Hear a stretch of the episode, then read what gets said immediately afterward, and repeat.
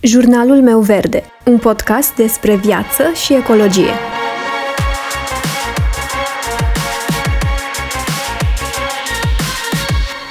Bună, eu sunt Alexandra și tu asculți Jurnalul meu verde, un podcast despre viață și ecologie.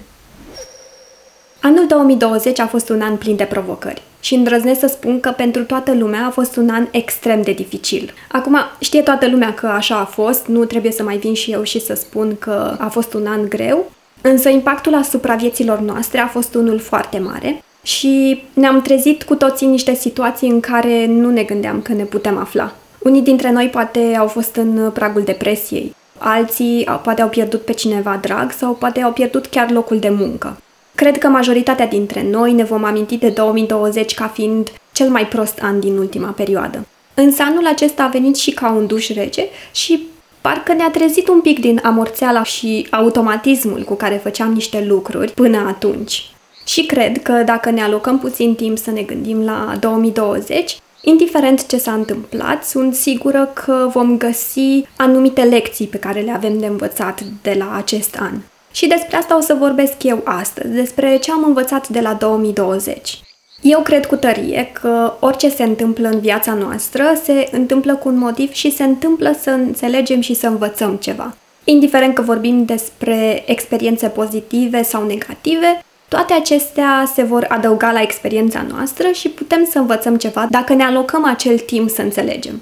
Indiferent că vorbim despre experiențe pozitive sau negative, toate acestea cred că ne învață ceva. Ideea este să nu ne lăsăm dărâmați de experiență, să nu credem că totul ni se cuvine și să ne dăm timp să înțelegem de fapt ce s-a întâmplat și ce lecții avem de învățat. Și cred că cea mai mare lecție pe care am primit-o anul trecut, cu toate că încerc să-mi ghidez viața mea după acest principiu, cea mai importantă lecție pe care eu am învățat-o anul trecut a fost că nu suntem aici pentru totdeauna. Din păcate nimic nu este garantat și cu toate acestea ne trezim că uneori ne comportăm de fapt ca și când ar fi invers.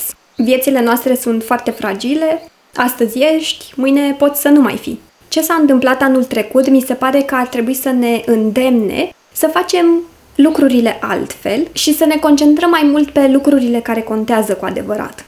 Să ne impulsioneze să trăim din plin, să fim prezenți și să dăm la o parte lucrurile superficiale și să ne reevaluăm practic principiile de viață și să le ajustăm având în vedere faptul că nu suntem aici pentru totdeauna și că nu vom trăi veșnic. Cred că ar trebui să depunem mai mult efort, să ne bucurăm de oamenii din jurul nostru, de lucrurile din jurul nostru, de natură.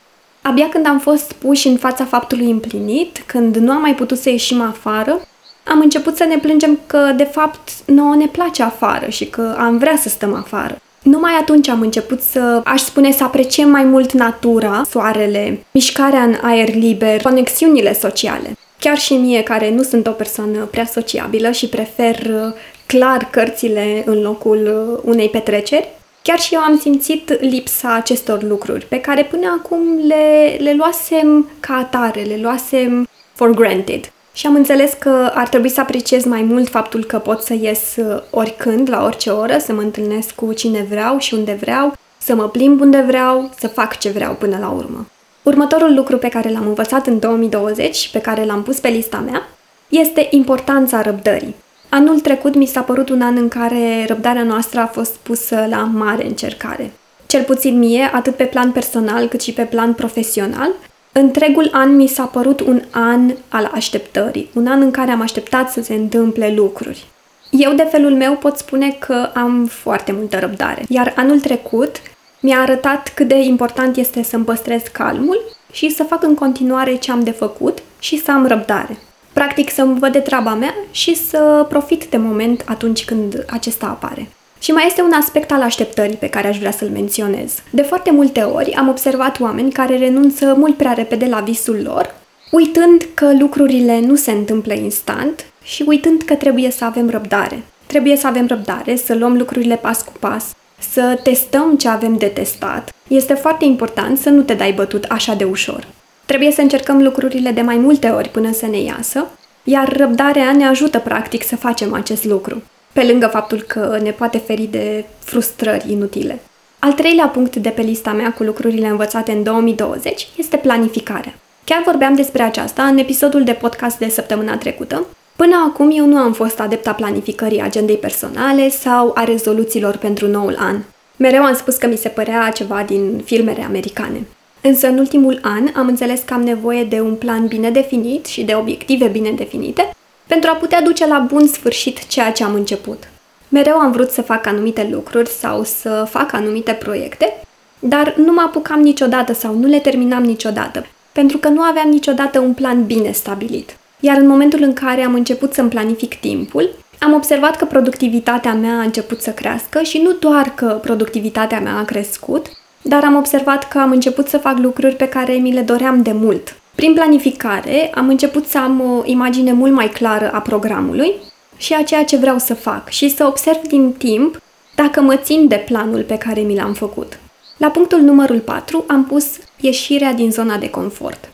Anul trecut am înțeles că dacă vreau să se întâmple ceva, trebuie să ies din zona de confort. Chiar dacă este mai confortabil să lăsăm lucrurile așa cum sunt, dacă dorim să creștem, va trebui să împingem puțin limitele și să ieșim din zona noastră de confort. Am învățat pe propria piele că momentele în care învăț cu adevărat ceva nu sunt momentele în care particip la conferințe, uh, nu sunt momentele în care cineva face pentru mine ceva, nu sunt tutorialele la care mă uit, ci momentele în care am învățat cu adevărat ceva au fost atunci când am fost pusă în fața faptului împlinit. Momentele în care a trebuit să-mi împing limitele și să fac ceva ce nu mai făcusem până atunci. Momentul în care m-am apucat să scriu pe blog, momentul în care m-am apucat de un podcast, momentul în care mi-am lansat un canal de YouTube. Iar asta se leagă foarte bine cu numărul 5 de pe lista mea, și anume, nu există momentul potrivit. Pentru a începe ceva, nu există momentul potrivit, trebuie pur și simplu să începi. Când m-am apucat de podcast, nici măcar nu știam cum să editez fișierele audio. Însă am căutat soluții și am învățat pe parcurs ceea ce am de învățat. La fel și cu filmatul. Pur și simplu mi-am spus că trebuie să încep și că trebuie să-mi fac curaj. Ideea este că nu trebuie să așteptăm momentul potrivit pentru a începe ceva ce ne dorim cu adevărat. Niciodată nu vom spune ăsta e momentul potrivit și s-ar putea, dacă așteptăm prea mult, ca momentul acela să treacă pe lângă noi. Nu trebuie să ne facem planuri pentru când ieșim la pensie, ci trebuie să ne trăim viața acum și să facem acum ce ne dorim cu adevărat. Și în primul rând pentru că viața este despre călătorie, nu despre destinație. Nu știm cât avem de trăit, așa că cel mai bine ar fi să ne bucurăm acum, nu?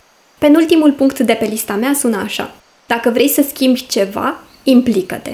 2020 a fost un an în care am învățat pe pielea mea cât de important este să mă implic. Cea mai mare parte a vieții mele am stat undeva într-un colțișor, încercând să nu deranjez pe nimeni și să nu ies prea mult în evidență. Asta a venit din teama mea de a nu dezamăgi. Credeam că dacă nu fac nimic, nu am cum să greșesc. Chiar spuneam mai prin primele episoade de podcast că mi se pare că nu am nimic wow de zis, că sunt alții care vorbesc despre ecologie, care fac mult mai multe și știu mult mai bine decât mine. Însă nu despre asta este vorba. Nu este vorba despre cine face mai mult, cine face mai bine sau cine face mai corect. Este vorba să ne inspirăm unii de la ceilalți și în mod special să ne încurajăm, să ne susținem și să facem cât mai mulți, oricât de puțin. Sunt persoane care mi-au scris că s-au apucat să spele ambalajele pentru a le recicla, pentru că nu știau înainte de a afla de la mine.